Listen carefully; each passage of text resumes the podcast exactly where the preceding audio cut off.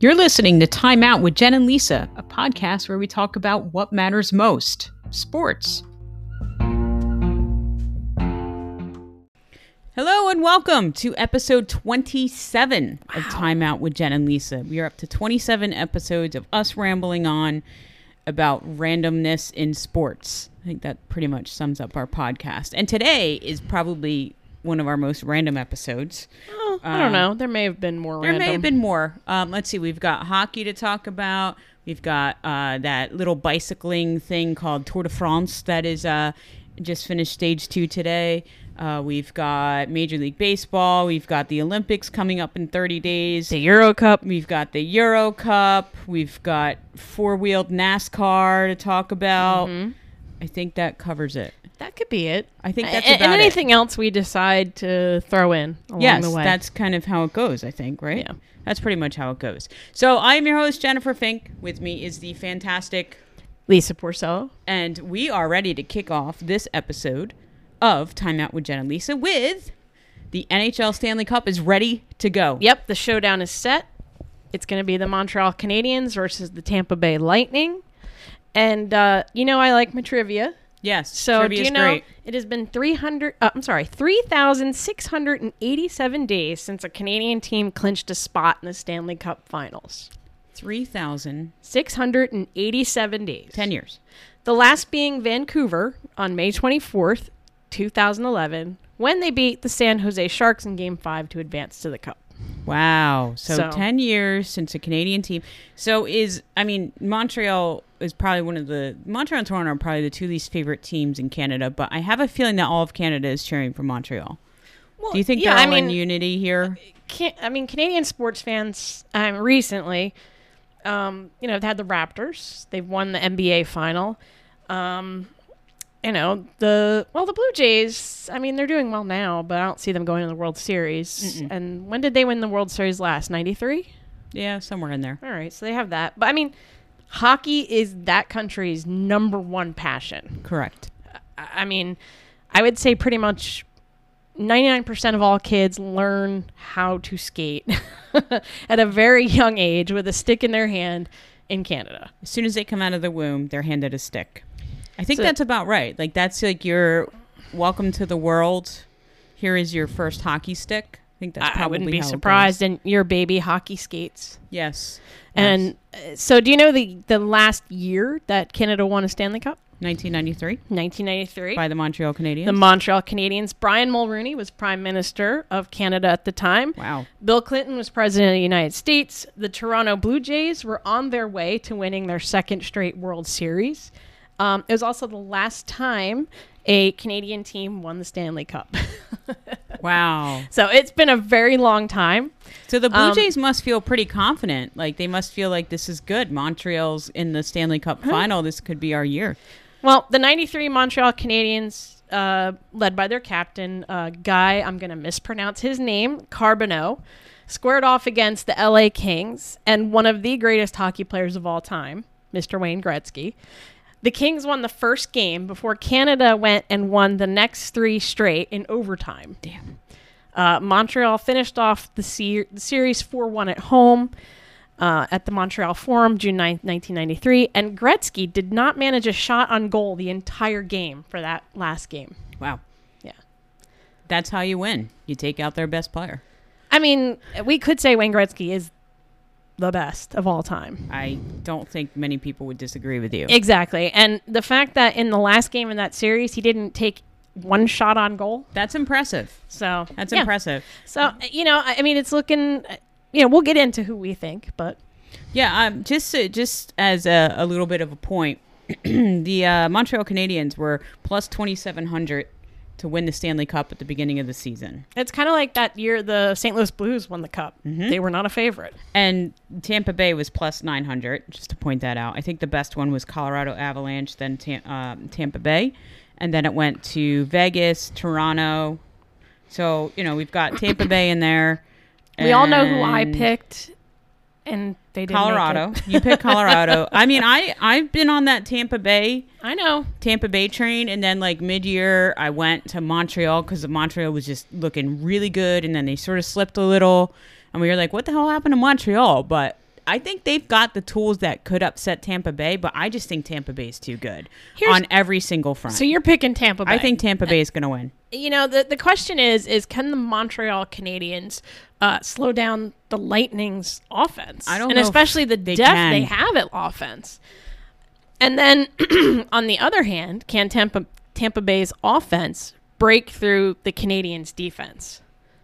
I mean, what what Montreal has done to opposing team stars in the postseason is really no fluke. I mean, if you look at the the first round, Austin Matthews and Mitch Marner, they couldn't do a darn thing against the Canadians in that first round. The second round, Winnipeg, their big stars, Pierre Luc Dubois, Blake Wheeler, Kyle Connor, they couldn't do anything. And Montreal had one of their big stars out of the game in Sheffley, Mark Yep. Sheffley. Mhm. So I think that if Montreal can do that to Tampa Bay's stars, and if Carey Price continues to have the postseason that he's having, So he's he, he has a league best 93% save percentage. if he can continue 93%. that, Yeah, he's played every minute of the playoffs. Um, Montreal was facing a 3 to 1 series deficit in the first round and that save percentage during that time when they went on a, an 11 and 2 run went up to 94%. That's insane. That's insane.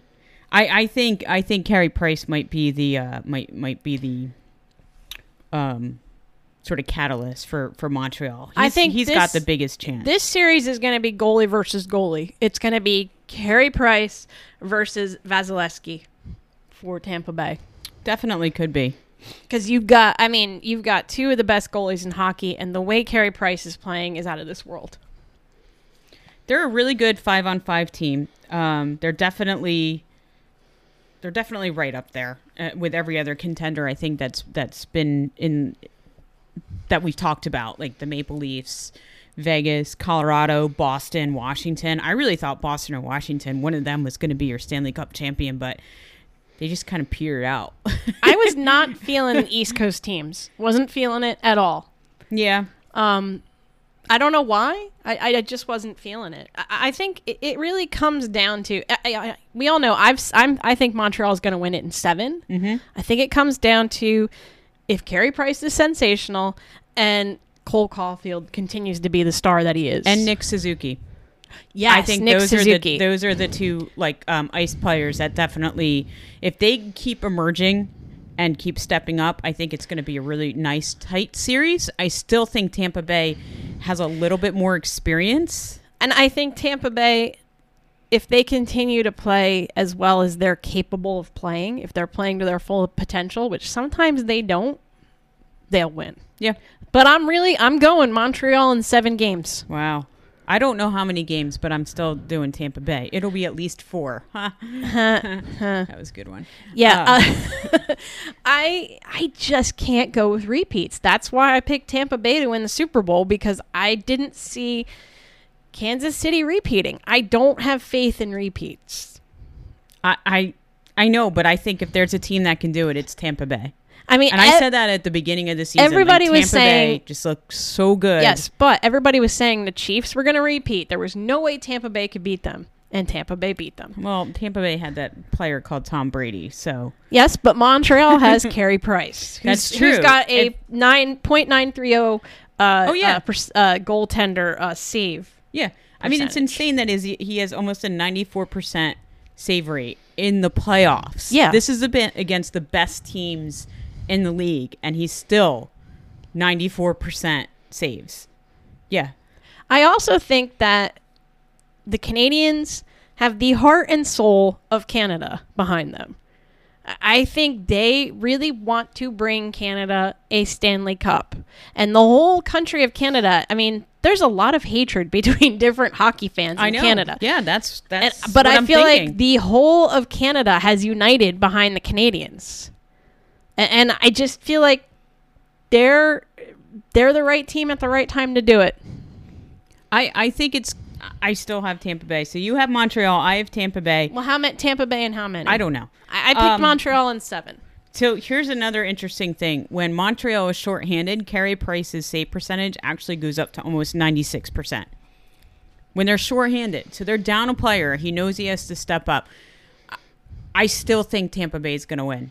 I still do. I have no idea how many games. I'll say six, just just for the sake of it. But I think it is going to be a really good series. I think uh, we're going to see some overtime games. I think a big factor though. Um, di- also, we talked. I I talked about it being goaltender versus goaltender. I think you also have to look at their power play and penalty kill. Mm-hmm. Um, So what are those numbers? so the Canadians in the last series, they really shut down Vegas's uh, power play. It it was it was big. Um, now the Lightning, their power play has been vital to them winning. They've got the best power play in hockey. So I, I wonder if the winner of this series comes down to that matchup to power play penalty kill. Because you've got a team that's really good at the penalty kill, and you have another team that's really good at the power play. Mm. So uh, you know, it could come down to that as well. I think this game is gonna is gonna be like a matter of inches, so to speak. I think it's gonna come down to to minute details and differences as to who wins And a little bit of luck. I think it's going But to come down to a little bit a little of luck bit of too. luck. However, the Canadians have the whole country of Canada behind them. Do the Tampa Bay Lightning have Florida behind them? Do they even care about hockey in Florida I think they do. as much as they do in Canada? I think they I think they do. And can they even freeze water in Florida? No. Maybe in the Naturally. freezer. Maybe up in the panhandle in the h- dead of winter. it's very possible. I- I got to give it to Canada. Oh, Okay. Canada. That works. I I mean, do you. Uh, so if Montreal wins, I say we eat poutine. Okay. And if Tampa Bay wins, we eat Swordfish. swordfish. Or remember, we had really good Cuban food in Tampa? Okay. Maybe we can make um, the Cuban sandwiches. Sure. That works. I don't So know. I think that's what we're going to be doing. Because everything um, goes around food. well, yeah, isn't that the point? I thought that was the point. I, I thought that was the point of going to sporting events was to watch sports and eat. Well, food. we've talked about we need to do like a YouTube channel on uh, ballpark arena food. we do, we do. I had the best pretzel You did. at that Sussex Miners game on Friday night, Yeah, Friday night we went to a Sussex Miners game, which minor is a- league. Uh, um, no independent. independent. Um, they're up in Augusta, New Jersey, which is way up at the tip of New Jersey. Um, really nice old, like old fashioned stadium. Um, it was a lot of fun. We made friends with the miner, yep. Kirby the miner. I think it's Kirby. I thought it was Herbie. Is it Kirby or Herbie? I don't know. Anyway, we had fun. We had a good time, and I had the best um, ballpark pretzel. yeah, I've ever Jen had was there. sitting there eating her pretzel and exclaiming the whole time, "This is the best ballpark It's pretzel." I've crunchy. ever-" Is a little bit crunchy on the outside, had and that soft and chewy butteriness on the inside. Yeah, it outside. was really good. Yeah. It's really good. So we have Best to go to hot another dog I game. ever had was at Lehigh Valley Iron Pigs. Well, that was yeah, it's called the Dutchie with mashed potatoes, sauerkraut, mustard, and hot dog. It was and phenomenal. like an Italian roll, right? yes, it was amazing. So that sounds anyway, pretty good. We're back. We're you know talking about hockey. No, we did eat a lot of poutine when we went to Edmonton and I Calgary. ate poutine every day I was in Canada.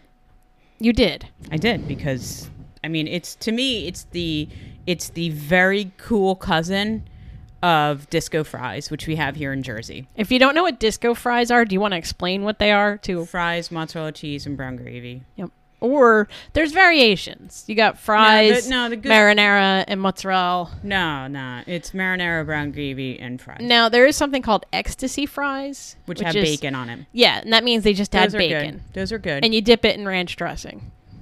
really in ranch? Yeah. No. You can do catch. That that's what I have had is ecstasy fries. I think the bacon's a little overkill personally. I just like the brown gravy and cheese. I think it's the cheese curds that make the poutine what it is. well, yeah, poutine's in a whole other category. It is. It's the very cool northern cousin of disco. and they have fries. so many cool variations. They of do. it. They do. I want to make tater tot poutine. Would a tater, Tater tot be able to stand up under gravy, cheese, and cheese I curds? think you can. You They gotta- would you have gotta to be extra really crispy. Extra crispy. Yeah. So that's what we're going to be doing. Even if Montreal doesn't win, I'm now making poutine in my house. Where do we get cheese curds in I'll Jersey? find a place. You I'll know, I find a bet you we place. can have we can order them. Probably. So I, I'm excited about the cup. It starts tomorrow night, 8 o'clock, Sunday night. I It's was like game one. I was sad to see the Islanders lose though, because we talked about how they were the New Jersey Islanders. Because my favorite hockey player, favorite Devils player, Kyle Palmieri, is with the Islanders, and Travis Zajac, Andy Green. I would have liked to have seen them win a cup, but it was a good run by the Islanders. They just, Oh well, yeah, they were lacking something. I don't know what. But anyway, they they just didn't. They just I don't know. I think if they had uh, what's his name, you really didn't. You really if he didn't get hurt, yeah. I think uh, Islanders could have gone. What to the about cup. if? I mean, I know they had Tavares years past, and he went to uh, Toronto. No. but I wonder if he would have helped. no? I mean, Nope. all I know is I'm just glad it wasn't Toronto. I don't like the Maple Leaves. I really don't like Austin Matthews. And if you look at Toronto, they should be the Stanley Cup team. I mean, you look at the amount of talent they have. I just well, yeah. It's I don't know looking what's at the wrong with them. Yankees In baseball, it's the same thing. It's the same thing. too much talent. Yeah, pretty much. All right. Pretty so, much. Montreal in Game Seven, they win the Stanley Cup, bringing a Stanley Cup back to Canada since 1993. Okay. Tampa Bay will not repeat. You repeat. Tampa Bay will not repeat. Tampa Bay will not repeat. I repeat Tampa it Bay's again. winning. Tampa I Bay's repeat winning. it thrice. Tampa Bay will not repeat. Tampa Bay. Tampa Bay is going to win. No. I just think they're too strong.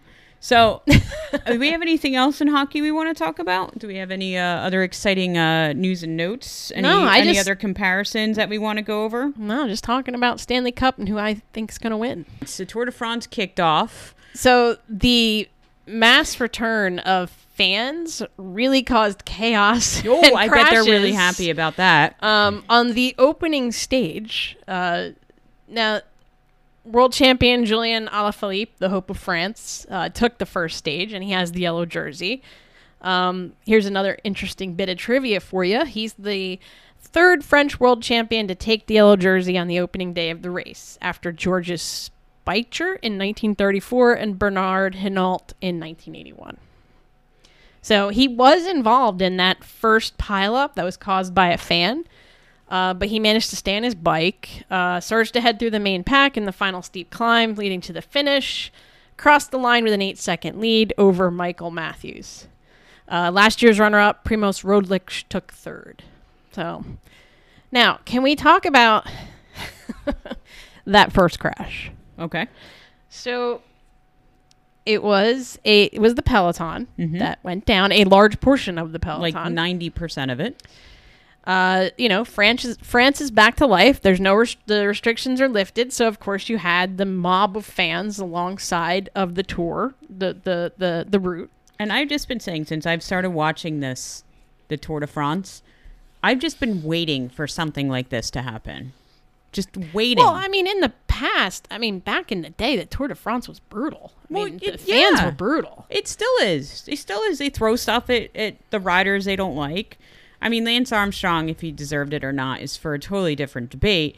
I mean, he he got all sorts of stuff thrown at him. Yeah. I mean, there's no there's no barriers. They they get right next to the riders.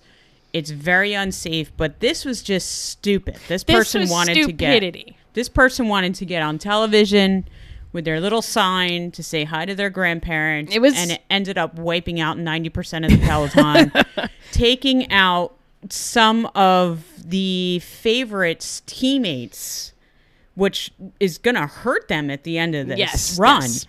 So, you know, I, I, hey, you got your moment. You got you got more than your moment in the sun because you got the, the French police trying to find you and uh, gonna gonna press charges against you. So Yes, the, the Tour de France organizers are intent on suing the spectator who caused the mass crash. And the French police uh, are searching for the female spectator, uh, and she faces possible legal action with French, French prosecutors confirming they have opened a criminal inquiry for deliberately violating safety regulations and so causing injuries that might prevent someone working for up to three months. So, this is an indictable offense in France, and it's punishable by a year in prison. yeah, So it is a female spectator uh, with a a very bright yellow jacket, very and a green bright yellow hat. jacket, and holding a sign. I think she was saying hi to her grandparents. Yep. Um, and poor Tony Martin, he rode right into that sign. Uh, the poor guy, the expression on his face in the picture is like total It's pretty shock. priceless. Um, He comes around and there's a sign and a person and takes that person out and then subsequently takes out, like I said about, ni- like it looked like 90% of that peloton went down, but everything just came to a screeching halt. um, while broken bikes were picked up and injuries were assessed and There were like broken ribs and that I think I think that was the second Oh, crash. okay. There were two major crashes on the first day. The one was Fan, and that was about 40 miles from the finish. And then about 20 miles later was just he a rider slipped, took down 90% of the peloton, and that is where we have Chris Froome, who's who's a champion of Yeah. the Tour de France. He has chest injuries and I think arm injuries. Is he out? Um, No, he w- he was racing today, but four riders are definitely out. There was a guy that ended up with two fractured arms. oh, There's a guy that ended up with can't they uh, just spine- cast them and just tape just them tape to him the on there? um, there's a guy with a spinal uh, lumbar injury. Ooh. Um, trying to think if there are any other broken bones that um, there was a guy. I don't know if it was a broken leg, but it was a badly injured leg. I still think some of the injuries are sort of covered up because they're trying to race, you know, stage two or whatever, Mm-hmm. which was today, very mountainous. Um, but I, I mean that that was an unfortunate accident. Like Well, the, the I, I don't even know if he got tapped; he just went down. yeah, I mean it's it's the tour that happens. Oh, But thing but crashes that are preventable because of that spectator, that's that's ridiculous. yeah, I mean the second crash, unfortunately, that's part of the sport. Yep. But the first crash that could have been completely avoided and you know, the the directors of the race have said they want to sue her and you know, they I'm glad they're because- they want they're doing that because they said that uh, they want to give a message to the tiny minority of people who do this so they don't spoil it for everyone.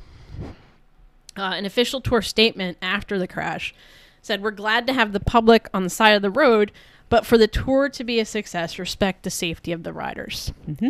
Now, all I know is if I was that woman, and I think this is what she did, I would th- I would ditch that yellow jacket. She's and on- I she's would in take- Mexico. I would take for the hills, find the nearest airport, and I, I would be on a plane to like She's in Mexico. Alaska. I'd Yeah, be in she's- Juneau right now. She's somewhere else other than in that country. It, it was it was really bad. I, I hope you know.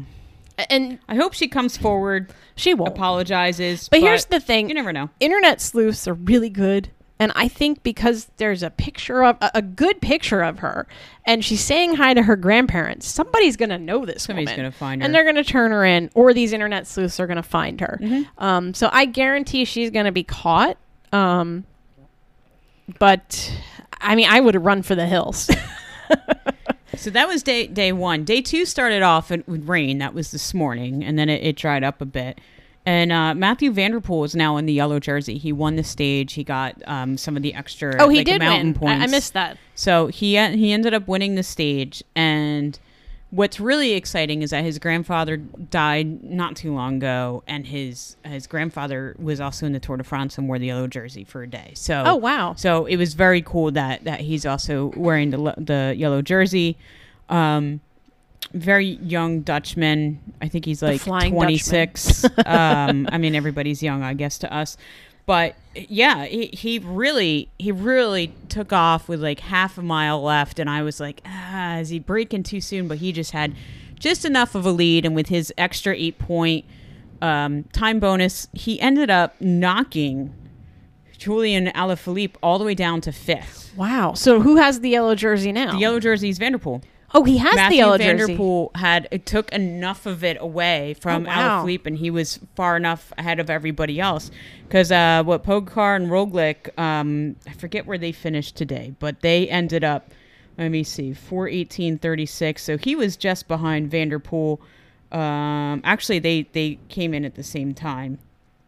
But Alaphilippe was eight seconds behind, and with that eight second bump, it put him up ahead. So Here's he- the he thing, got some though. extra mountain points today. Still early. Oh, Still, it's still very early. early. Um, it's hard. It's I- hard to I, say. I, do. I do think this is Alaphilippe's to lose. I, I think I this is do. his year.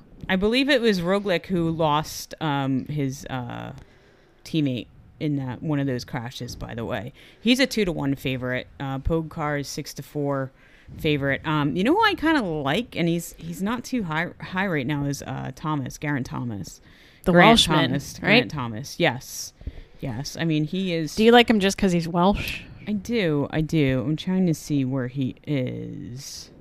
He is 28th right now, so he's 23 seconds. And you can never count out the Behind. Colombians. Yep. So he's only 23 seconds behind. It's only day two. You have Quintana, Um, you have Coran. You can never count those guys oh out. yeah, yeah, yeah. Iran's eight seconds behind. So I, I feel like it's you know we're just getting cranked up. We haven't done any time trials. They were talking about that today. Like, what do we do if there's a tie? We we don't have hundredths of a second. That's where they get really your separation of of you know your your standings is the time trials because they they do that to the hundredth of the second, and the rest of it is just to the second. Yeah. So uh, yeah, it, I think it's going to be a good ride this year. I think uh, we, I talked about it a few few weeks ago, maybe a month ago.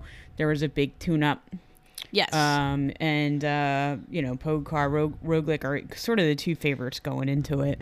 Uh, but yeah, well, I think we'll have to see how the rest of the uh, the tour plays out. But it's so far, it's been uh, it's definitely been exciting. I mean, I'm not. I, I am not a cycling enthusiast. I, I don't cycle. I mean, I like mountain biking. That's about it.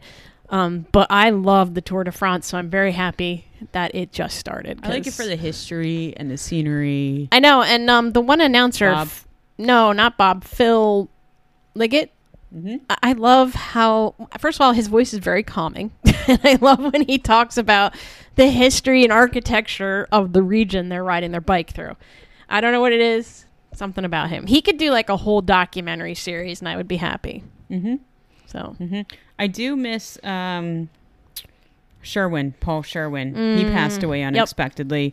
I always liked liked him, and we had Bob Roll, um, who I I also enjoy Bobski. enjoy him. They Yep, call him Bobski. yep. So yeah, it's a it's a really uh, So- really really fun time. just a, a general Tour de France question. I I feel like American cycling has really taken a hit. I, I feel like there's no top American cyclers. I, I Nope. mean, is it? Do we think it's fallout from like uh, Floyd Landis and Lance Armstrong? I, I don't know. It's just I don't know. it seems to the the Americans in the Tour de France just there doesn't seem like they're usually like they have roles on a team, but they're not like a The star. top Yeah. riders. Yeah. I don't know. I don't know why that is. Maybe it's I- I- just a maybe it wave just- we're going through. And maybe it took a hit from all the controversy. Maybe people weren't interested in getting into cycling because that's of the, possible. the negative aspect of it. Who knows? I don't know. yeah, that's Just possible. Throwing it out there. That's very possible. So You never know, but there's yeah, it's- also another big event what is the other big event? that's coming up, what is that? the Olympics, Thirty days, twenty nine days, I Oh. think actually. and what's going on now? What track and field? All the trials, Oh yeah. well, Which- all the track and field, the diving and swimming have completed. gymnastics. Gymnastics are still going on a little Yeah. bit. Um, what else do we have? Pretty much everything else. Rowing is already taking They named. place They already announced the roster for the women's basketball, for the men's basketball, for women's, soccer, uh, women's so- oh well, softball, softball, baseball. baseball. So yeah, it's it's looking like uh, the the Olympics are going to take place, which is very exciting. So We- we've we been may end watching- up having daily wrap ups every day. Yeah. Well, we've been The watching Olympics. the uh, track and field team trials this past week. Mhm. Um, one person that was really impressed by their performance was uh, Deanna Price last night.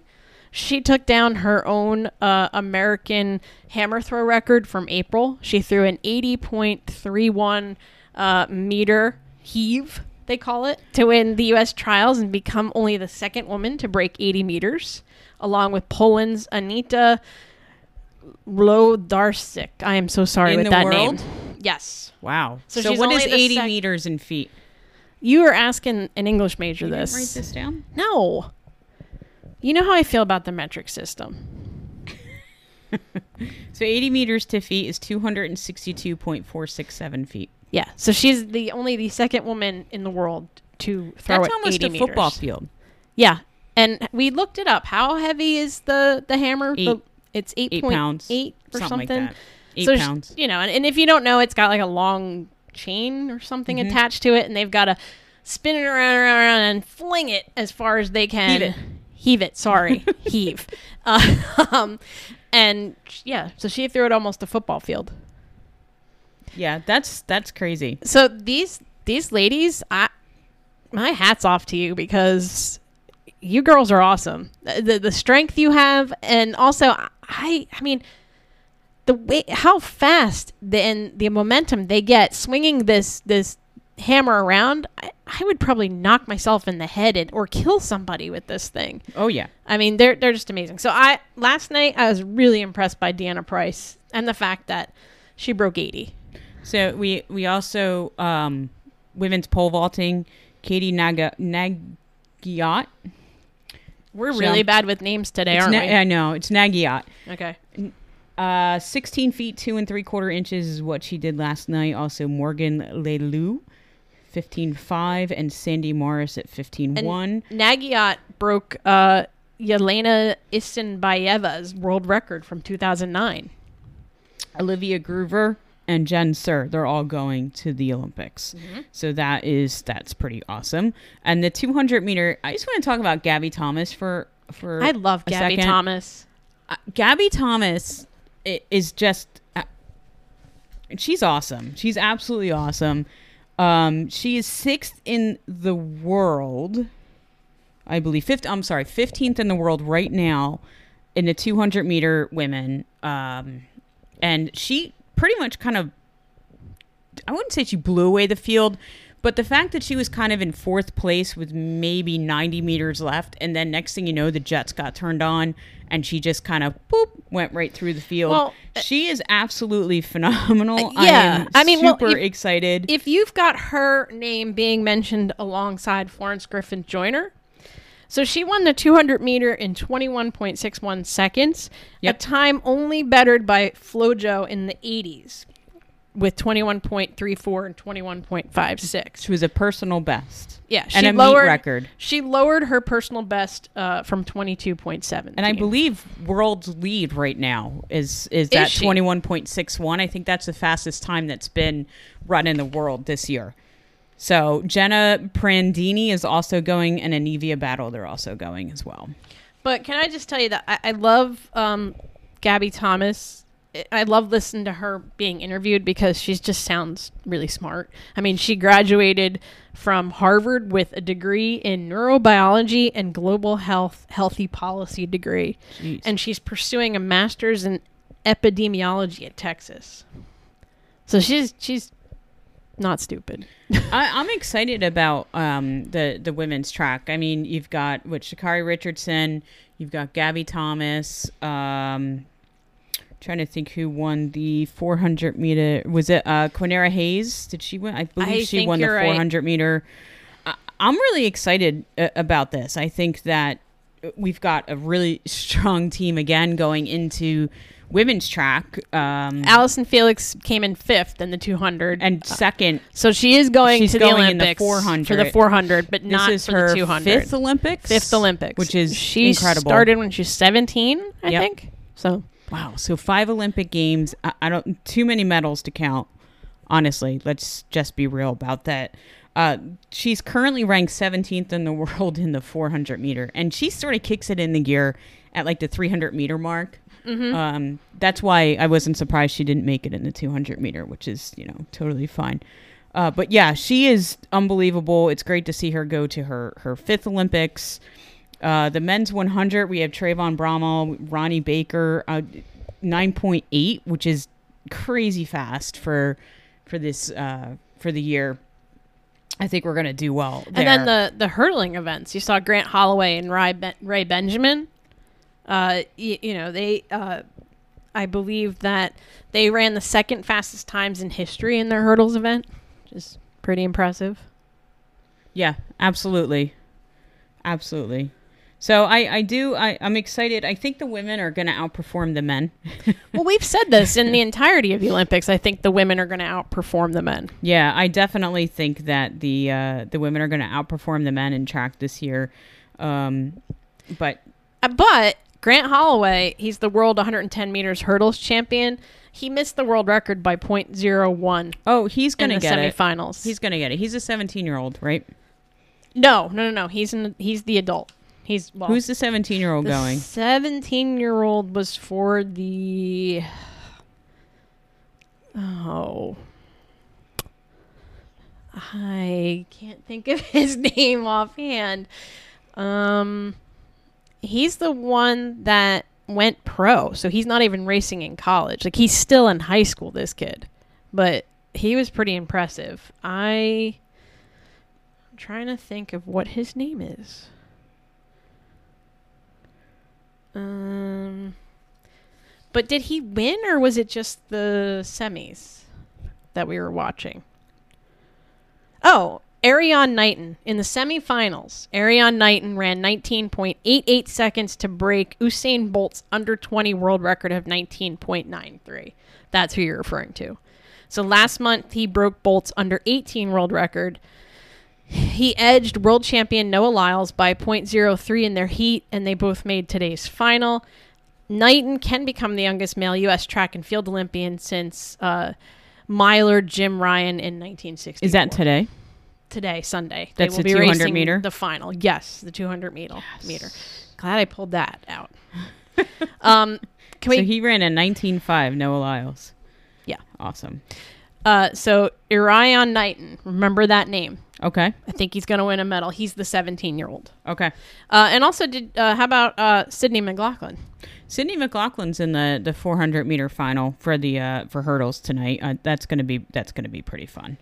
Yep, she ran an easy 53.03 to win her semifinal. Um, and I don't know if you saw uh, in her in the heats before the semifinal, she like banged up her knees. She was bleeding because she uh, so many hit her restarts. knees. They've yeah, talked about that. They've talked about how it, with the the track events, um, not the field events, but with the track events, they've they have sensors on the blocks. Obviously, I mean that's the way Weight technology sensors, is gone. yeah.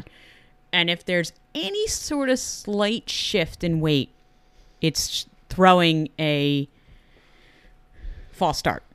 So because it's throwing a false start, the the runners, you know, they're in their set position. There can be zero movement, and then you know the gun sounds, and they start to go, and then the beep, you know, false start. So the runners have been complaining about the sensitivity of these these blocks. we'll talk about throwing off your timing It- well, it is, it is by having because- all those restarts. yeah. So you got to have a ton of restarts. You cut up your knees, like you know, because the track was so hot. Um, yeah, wasn't it hundred degrees out there? the I Past think it couple was days? 100 degrees air, so the track was probably like 140. I mean, that's ridiculous. I wouldn't want to touch Well, that's that. why they did what was it, the six thousand meters, The- five, ten no, thousand ten- meters, the the 10,000. ten thousand meters, like really early in the morning. Yeah, 'cause they it was did so it like hot. eight in the morning because it was so hot. But uh, you know, it it it makes you wonder, like you know, all these years of track and field, maybe they didn't have such sensitive devices in the blocks. You know, how does that impact the runners, and how can they train to not move? I wonder if coaches have you train for restarts, like they I'm throw a certain they do. restart, you know, so you I'm get certain they used do. to it. Because for me, I think that would really throw me. there It- were it- what three in the the men's Yeah, one of the men's events last night. I think it was the the hurdles. Could The have one been. of the hurdles event. There were three restarts. there was a bunch in the women's hurdles. I- it- yeah, it's got to be really, really. You know, it, it must really throw your game off for sure. But I, I do wonder, like you know, you know, i- i- is there that much of an advantage, like if you're in a certain position? And I, I felt like it was long too between when they were set to when the gun went off for them to go. Well, I did notice with the hurdles, uh, with the restarts, some of them would actually go into the hurdles. Like they would make it to the first or second hurdle, so they get Oh, knocked sure. down. So they do have to reset the hurdles. No, no, no. I mean, like from when they were setting the block to Oh. when they were All right. set to go.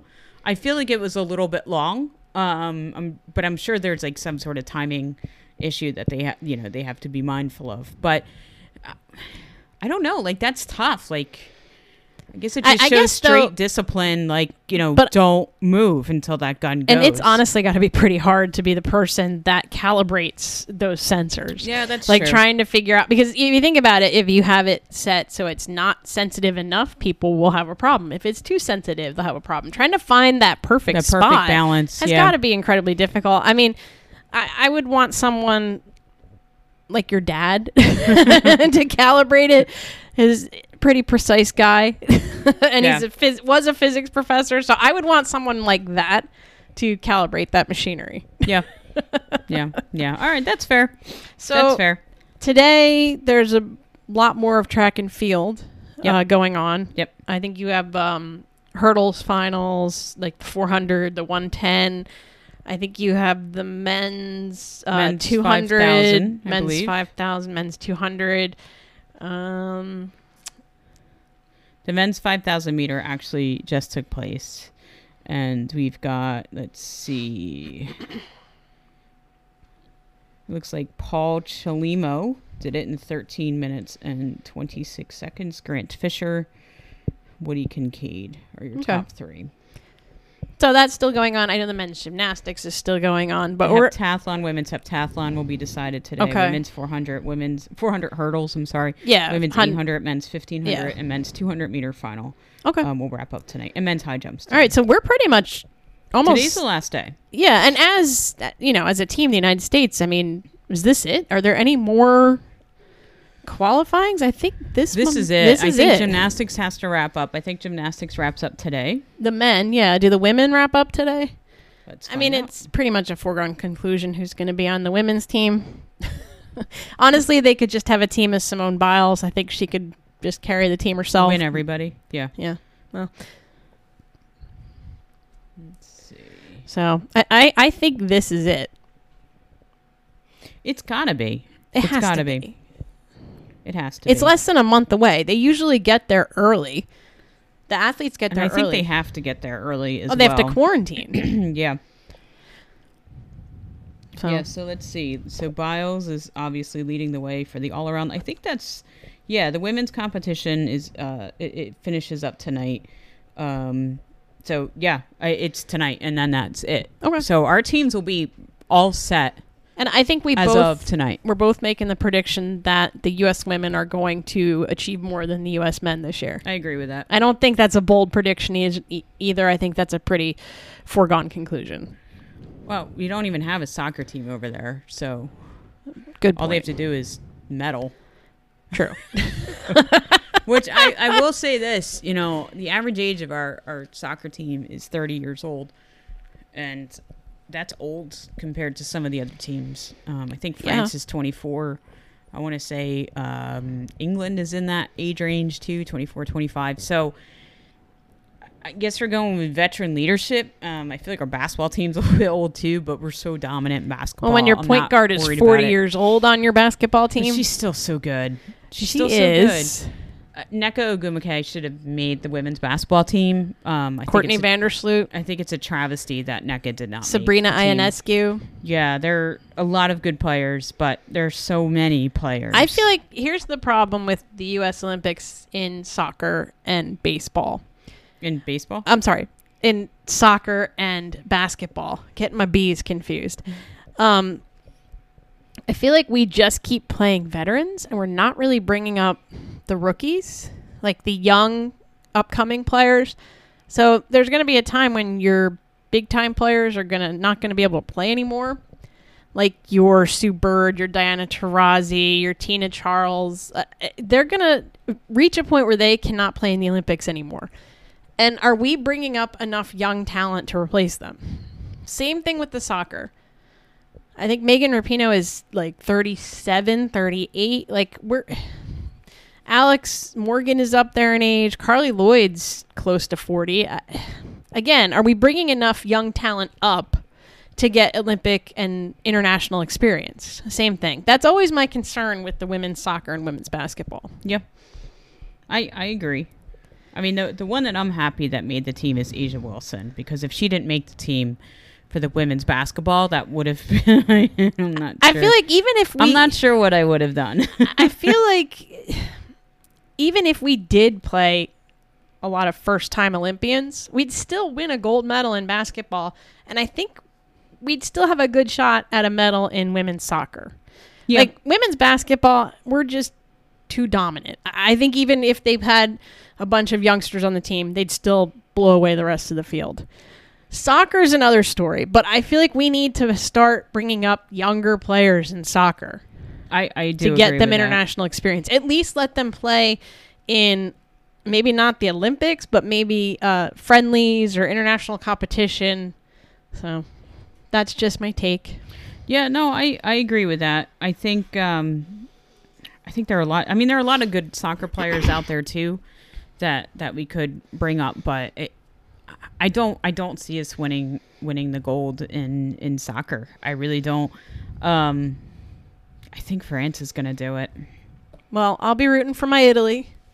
and USA. You Well, have yeah. to cheer for the US. I would, yes. But uh, speaking of soccer, do we want to move on to Euro Cup? Oh, Euro Cup's going on. That's very exciting. We'll jump from the Olympics to Euro Cup because this is a big, this is a big uh, tournament. It's crazy that they're playing it like a month before the Olympics. But Yeah. Well, so I, Guess you gotta I get just it looked in. at the most recent betting odds for the champion.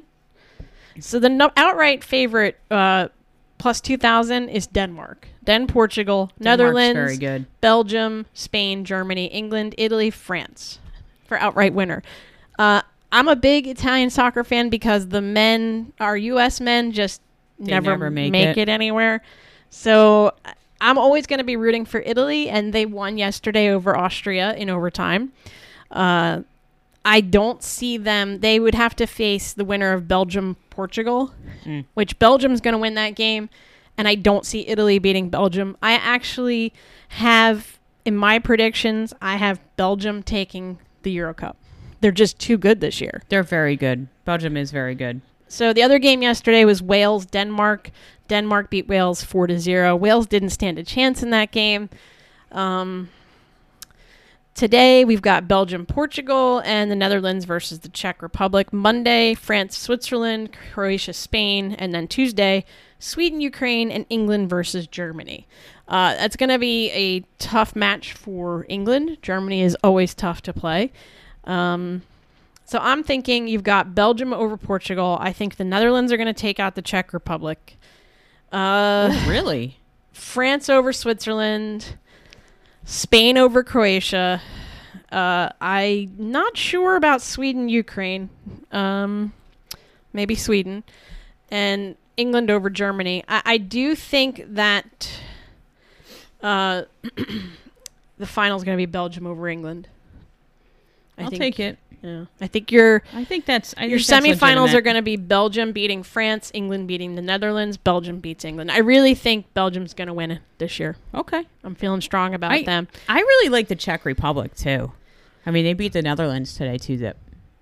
So I know, but what about your Harry Kane? You love I Harry know, Kane. I know, I do. But I think the Czech Republic team, I, I thought they did well in what was it, the last Euro Cup and the last Olympics I, or World Cup, the last World Cup. They did they did very well, and I was very impressed by them. They did, didn't they? Make it to the finals. Yeah, and I feel like I feel like they they're on the path. They they were pretty young, too.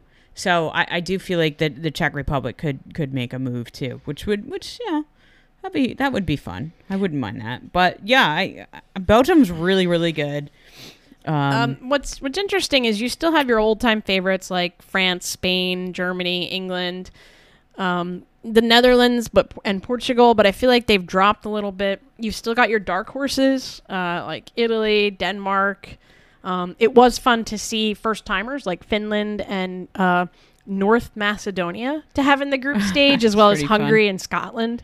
Um, you know, but we're down to 16 teams, and I think it's going to be England, Belgium. I Okay. mean, I, I Italy to me, Italy. Uh, you know, they're my favorite, as I was they were saying. very aggressive in the um, first half, but that was about it. but they've looked very good in this tournament. I think they were three and zero going into this match with Austria. Um, you know, Austria really didn't present in the first half of that game yesterday. Like I was thinking, all right, Austria's got one of the best defenses in soccer, um, but I just didn't see them doing anything offensive. Uh, and I just uh, what happened is is that Austria kind of woke up in the second half and kept it 0-0, went into overtime. Uh, Italy did end up winning it 2-1. I think the man of the match for Italy was Leonardo da Spin- Spinazzola. uh, I think uh, he he's going to be uh, their key to uh, their match against uh, Portugal or Belgium, which I think it's going to be Belgium. So they're definitely going to be underdogs in the quarterfinals. Uh, Yeah. but keep our fingers crossed for Italy. Uh, there was a huge uproar in the last World Cup because Italy didn't make the World Cup, and it was the first time they've never made the World Cup, and uh, the basically the entire country went into revolt, and I think they fired everybody in Italian soccer. pretty much. Um, so this team is playing with a vengeance. Uh, they're young, uh, but I like their coach Mancini. Uh, so I don't know, but I don't know. I think Belgium might be tough. Yeah, I, I you know I could see that, but I, I do like Croatia too. Uh, I'm sorry, the Czech Republic. Croatia's Croatia's another team that that could kind of be a sleeper a little bit. Um, but Well- yeah, it'd be nice if England got there. That would be fun. Well, Croatia has to play Spain, Oh, so I'm that's not sure they can beat Spain. that's a tough match. I, I, Spain is in my top five, I think, of teams right now Mm-hmm. Hmm. that are left in the 16. So I, I, I that's a tough team to go through. yeah, yeah, I agree. I agree. So. Uh, it's going to be a good uh, match. It's, it um, ends up, I think, what around little after Fourth of July, right around Fourth of July, somewhere in there. I think is- Yeah, is the somewhere in there. championship game. So definitely keep an eye out on that. I think these are going to be your teams that, um, you know, I think and I, I think any of the teams we've mentioned. Actually, July 11th is the championship. Semifinals are sixth and seventh. Next week are the quarterfinals. Yeah. So, So quarterfinals, I have Belgium beating Italy, France beating Spain, England beating Sweden, Netherlands beating Denmark. I think Denmark, England, Belgium, and the Czech Republic. Semifinals, Belgium beats France, England beats Netherlands. I'm really feeling your English team. I, I- I am feeling them, but I'm not feeling them for winning the Euro Cup. Okay. So. I think uh, any of those are also going to be contenders in another month, month and a half. So at the Olympics, definitely, I definitely think so. Okay. So All right. Yeah, so that's the Euro Cup. What else we got going on? So we have a Uh, lot do you to talk want about to this finish up with Major League week. Baseball? Major League Baseball? So Let's go. we had the seventh no hitter in the majors this year. Just happened. Uh, but it wasn't done by one pitcher. It was the Cubs and their bullpen. They teamed up with their starter, Zach Davies, uh, for the first combined no hitter in franchise history. Um, so it was the seventh no hitter in the majors this year, matching the most in a season since 1900.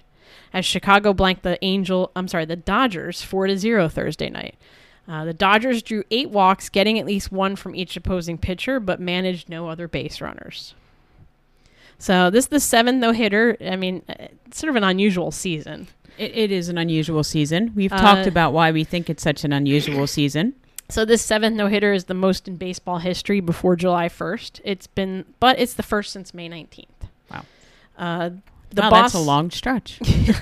So also on Thursday, the Red Sox took a bid for a combined no hitter into the eighth inning, but lost it uh, against Tampa Bay. So this is the 312th no hitter in baseball history. Three hundred and twelve. Yep.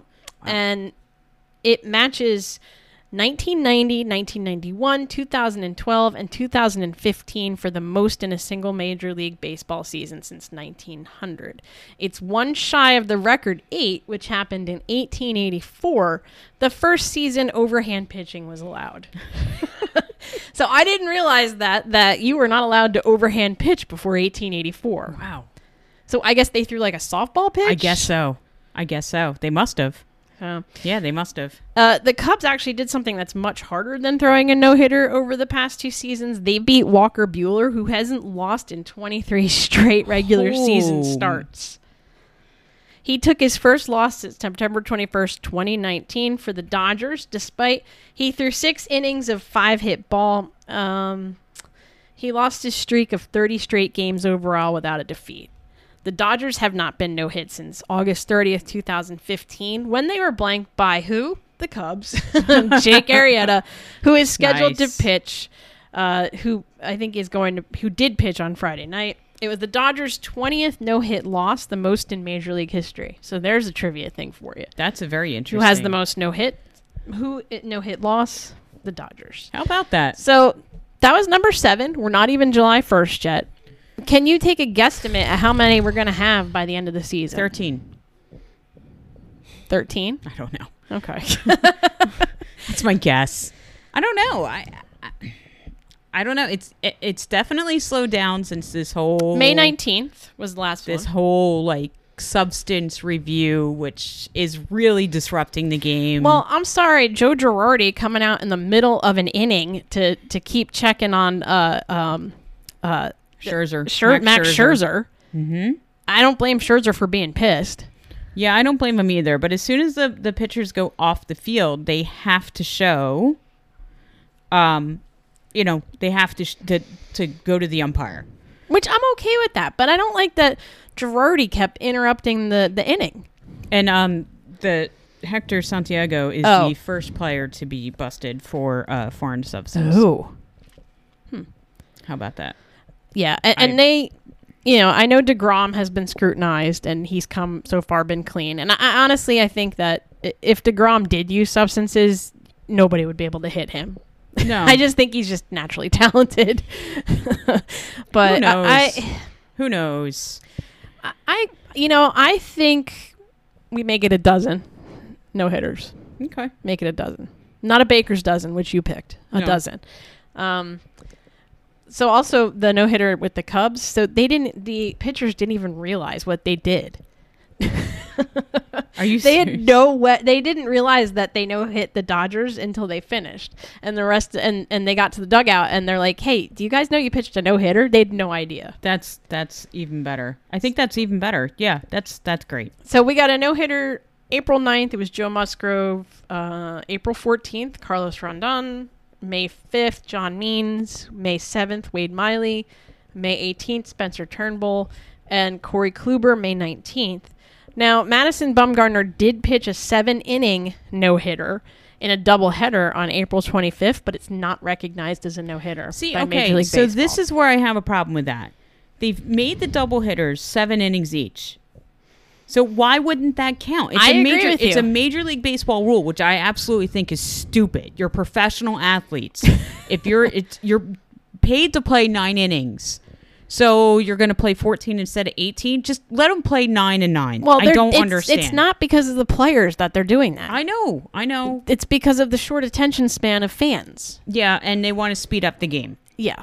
So I I get it from that perspective, but it's stupid. And if you're They're forcing a professional guy, athletes. he he can't throw 9 innings. You're not allowing Yeah. him to throw 9 innings. So if he threw a no-hitter in 7, seven innings, and it's regu- it's a regulation game, then it should count. then it should count. I agree with So you. I think we have not we have eight. And let's face it, Arizona doesn't have much to go on this year. I just think it's stupid. Like if, if you're you're only allowing them to play seven innings, he pitches seven innings, he no hits a team in seven innings, then it should be a no hitter. I think Agree. we need to start a petition. All right, we can do that. I think we need to start doing that. I so think, I think we're gonna have to do a little like uh what what are change.org or whatever those uh websites give are. and Madison get everybody- Bumgardner a no-hitter. He should. He should have. He should have. If that's the rule that doubleheaders are seven innings, then I mean, if you want to look at it that way, so he got the win, right? Yeah, he got the obviously. Mm-hmm. win. He got the strikeouts, but he didn't get the no hitter. Nope. See, that doesn't make any sense. So if it counts as a win, it counts as an official game. He gets the strikeouts. He gets the should get the strikeouts. no-hitter. now, in a rain shortened game, I get it. would it count as a no hitter? No. If a game, if a guy's pitching a no hitter, and the game is ended by rain, and they have enough innings to make it legal, is it a no hitter? Oh, Damn it. I don't know. Me either. But I think that's a different. Well, It's not really because it's technically a win or a loss. so, So what he's we're still getting saying the is, if win. it's technically a win, then it needs to be counted as a no hitter. Is that what our stance is? or is it is the definition that it has to be 27 batters out because if that's it then it's a nine it's a nine It has to be nine innings. So okay, so, for a, Mm. no no-hitter hitter is technically a complete game in which a pitcher yields no hits to the opposing team that's the definition. yeah So then his seven inning no hitter should be counted as a no hitter. let's see let me see hold on pitcher gives up no hits the term is most on blah blah blah blah blah so i am thinking let's see It also does not imply a shutout or even a win. There was a Yankees pitcher that threw a no hitter, but he lost the game because he lost it on errors and walks. Yes. But we're looking at length of game.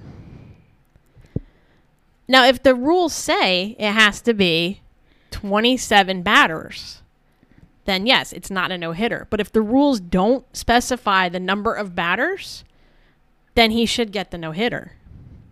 Uh, I'm reading. I'm reading here. Let's. I know, I see. can see the wheels turning. Prior to 1991, Major League Baseball defined a no hitter hitter as an official game in which a pitcher or pitchers give up no hits. That was prior Okay. to 91. That's prior to 91. Since 1999, 1991, no hitter is a game in which a pitcher or pitch up gives up no hits while pitching at least nine innings. Oh, so they changed so they the rule changed in the 1991. So rule. Okay, so then it's not a no hitter then. I still think that's stupid. Well, then they'd have to. But I guess if they they had to become specific for instances like that.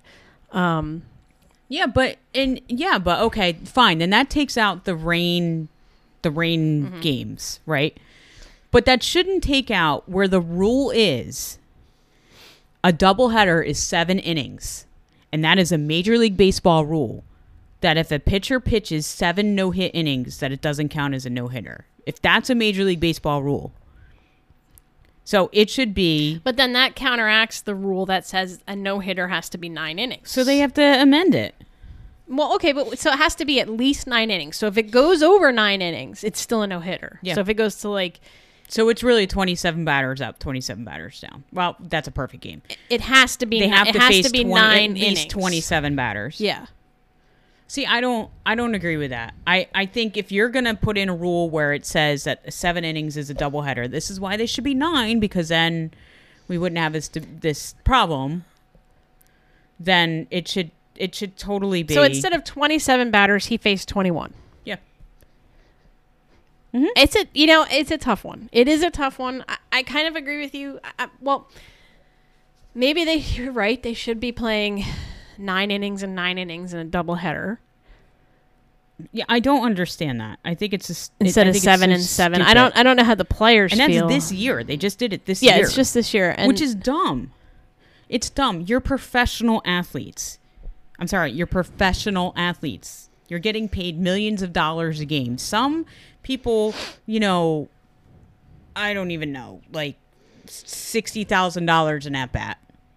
And you're going to only play seven innings, seven and seven. So I- I think if they're making that an absolute rule, it's a legal game. it's a it's a legal it's a legal game, and they're making that a rule. Then they need to adjust the no hitter. Well, I don't. policy. I I mean, maybe the rules haven't caught up to the new changes. Like they've just haven't. implemented this change, but they still have this rule from '91, which So- says it has to be nine innings. So then, are they going to grandfather him, or are they going to are they going to bring him in and say, hey, you know what, you pitched a no hitter in seven innings, so you should get the no hitter? Like that's not right. I- It's it's stupid. I I just think they they absolutely need to. e- Either Well, play, they need to play nine innings. yeah, you- I don't understand this. Whole, But you know why they did it. I You- know. I mean, I understand why they did it. Get over it. So And many- it I even mean, th- stop the true doubleheader anyway. Well, they mean- had they had to this year because there's so many games to be made up. I mean, look at all the double headers the Mets have played. But they no. But I mean, they they stopped the true doubleheader. oh, So like you have a one o'clock game and you have a seven o'clock game. You don't have a true doubleheader anymore. If you had a true doubleheader, I could almost see a seven and a nine maybe. But you know where it's Well- one o'clock and four o'clock. well, so what's interesting about the true double headers anymore? It used to be that you would buy a ticket for a double header and you'd get both games. Not anymore. Now you have to get a ticket for the first game and a ticket for the second game. So that's money right there. They're making more money selling tickets for a second game. Yeah, I don't. I don't because it used understand to be you'd pay your money, you'd get your ticket, and you'd get both games. Not anymore. Yeah, I So don't get it's it. all about money. It's a business. You don't you always say that sports is a It business. is a business. It is a business. So- but he but Bumgarner should have the no hitter. If that's going to be the rule, but that's why it's seven and seven because it's a business, and they're looking at trends and seeing Of that course. people think baseball's too long and Look, that it's people boring. leave after the seventh inning stretch anyway. Well, it depends on the traffic. Like if you're a New York, I, I mean, honestly, i- It's if you're true. going to Yankee Stadium or City Field, Oh. like we usually leave because of the traffic. The only time we didn't usually leave listen early, to the end of the game when we're sitting on in the GW Bridge. traffic. uh, the only time we've stayed for the end of the game, uh, we did stay for Pete Alonso when he to hit break the We've rookie stayed for record. several. Don't get me wrong. We've stayed for several. well, we did We've stayed the for last most game most because it was only twenty percent capacity, so Yeah. there wasn't any traffic. yeah, so it wasn't bad. But getting out of City Field and Yankee Stadium, Oh, and the worst is if they're both playing. oh no, Forget it. No, and you when just the camp U.S. out. Open's going Nope. on, because if from City Field you can see Arthur Ashe Stadium, which is the U.S. Open. yeah, that's really bad too. I mean, there have been times it's taken us three hours to get home from a game. So, yeah, and we've we've it's- gone all sorts of detours. It should take an hour. so three hours to an hour. So you always check the traffic around the eighth inning. And can then I just tell you decide. that Jen, if you ever need to get to City Field or Yankee Stadium, Jen is the master at figuring out how to get there. And oh, in Philly too. Jen just knows how to get you to these stadiums the best route possible. And it may not look like it on paper, but it is the best But route. you get there in like an hour and ten minutes. yeah, if you need to get to uh, Citizens Bank, City Field, or Yankee Stadium, you need to hit me up. you need to hit up Jen. I'll help you out. It's I'll help it's you a, out. it's a closely guarded secret though. It is. I mean, we've gotten to Yankee Stadium in fifty minutes. We have, and that's because of Jen. Like Yep. she's a pro. yep, it's very good. Maybe you should start your own like Uber. my own baseball game Uber. Yeah, your baseball I can game. get a little Uber. van with a baseball on the side. and put all the logos of the teams you drive to. I like it. right? I like it. Yeah, I should do that. yeah, because y- you even know how to get to Philly. Oh yeah, yeah. There's all sorts of back ways into Philly. See, I never, mi- I don't mind going to to Citi- Citizens Bank B- Park because it's, I can get in and out of there super easy. But Yankees and Mets, you get stuck. Yankees, you're really stuck. Oh god. You're really stuck. But at least the Mets, you have some options. We've even been stuck in the parking garage at Yankees. Oh yeah, it's when my car stalled. Oh, the Super Civic. Yeah, it's when my car stalled, and I was like, oh no. The I'm Super stuck- Civic. I'm stuck clogging up the parking garage at Yankee Stadium. And, And- my car stalled. You You want to talk about panicked moments? That was probably like I would take. You know, I played softball, so we actually played seven innings. That was regulation. I would take bottom of the seventh, two outs with a runner on, and you need to score it over stalling your in the car. state championship. Totally uh, over stalling your car And it was the end at the top of the ramp and at it, Yankee Stadium. It was parking the garage. end of the Super Civic. That was the end of the Super Civic. I it's not it's miraculously restarted. I got home and we traded in like a week later because I Yep. was like I I just can't like I couldn't imagine calling my father and being like hey you have to come to the Bronx like Yeah. that would have been bad. And you loved that car. I did. It was a great car. 240,000 miles I think on it. Yep, The end of the Super Civic. that was e- the end of it. I was like I can't do it anymore. I can't. That was so scary. I was like I'm gonna get killed. yeah, that was that was very scary. um, back to pitching. Yeah, pitching. Let's go. Sorry, we totally So got off I, track. there. I, you know, uh, my heart almost stopped um this week uh, on Friday because the Philadelphia Phillies were playing the Mets, and their pitcher Aaron Nola struck out ten straight New York Mets, which tied a major league record, which has stood for more than five centuries, is set by Tom Seaver. Tom Seaver, the number whose number the Mets wear on their jerseys, because sadly he just died. And he did it uh, 2 1 victory, San Diego Padres at Shea Stadium on April 22nd, 1970. wow. Thank God Michael Conforto, uh, I'm sorry, not Michael Conforto. Thank God Pete Alonso came around Yeah, and he- got a hit. Pete Alonso, who I have to say, up until this point, I'm like, what is going on with Pete Alonso? He's not hitting the ball well. He's trying to hit home runs. I feel like he's trying to hit like base hits now, and I think he's doing much better. Yes. Uh, so Aaron Nola struck out Michael Conforto for the 10th strikeout.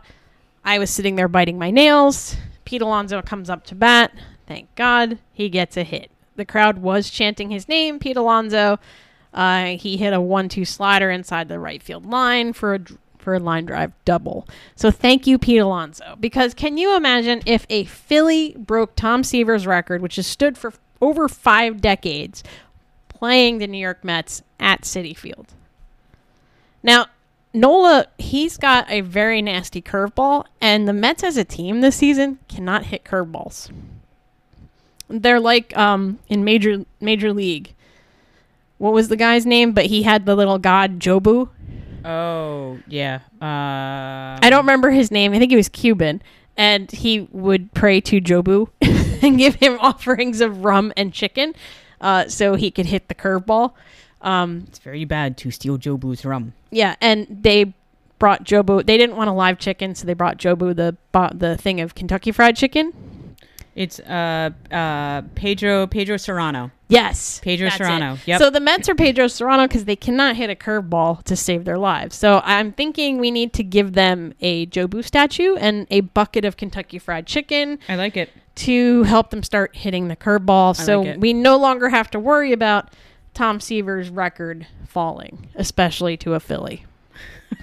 Especially to Philly. Yes, it cannot fall to a Philly. You know, I'd be okay if it fell to like an American League team, but I do not want it to fall to a National League team. Uh, last thing I have in baseball is Pete Alonso said he's going to defend his home run derby title July 12th at Coors Who else is gonna be in that? field. Um, Shohei Otani will be there. Yeehaw. Vlad Jr., who uh, Alonso beat 23 to 22, is not going to compete this year. That's okay. Uh, he said that, uh, It takes a lot out of players, I think. yeah, he said uh, he talked to his dad, Vlad Sr., um, and they came to the conclusion that he shouldn't do it. It's just Mm-hmm. not worth it. yeah, it's not worth it. So, um, only two players have won consecutive home run derbies. Can you name those two? Any of those two players? I they're modern age players. So I'll give you Bryce the Harper one? I'll give you the dates: ninety eight and twenty thirteen. Is Bryce Harper one? Oh, you mean the cheater at the the home run derby? he totally cheated, and Mets fans proved it.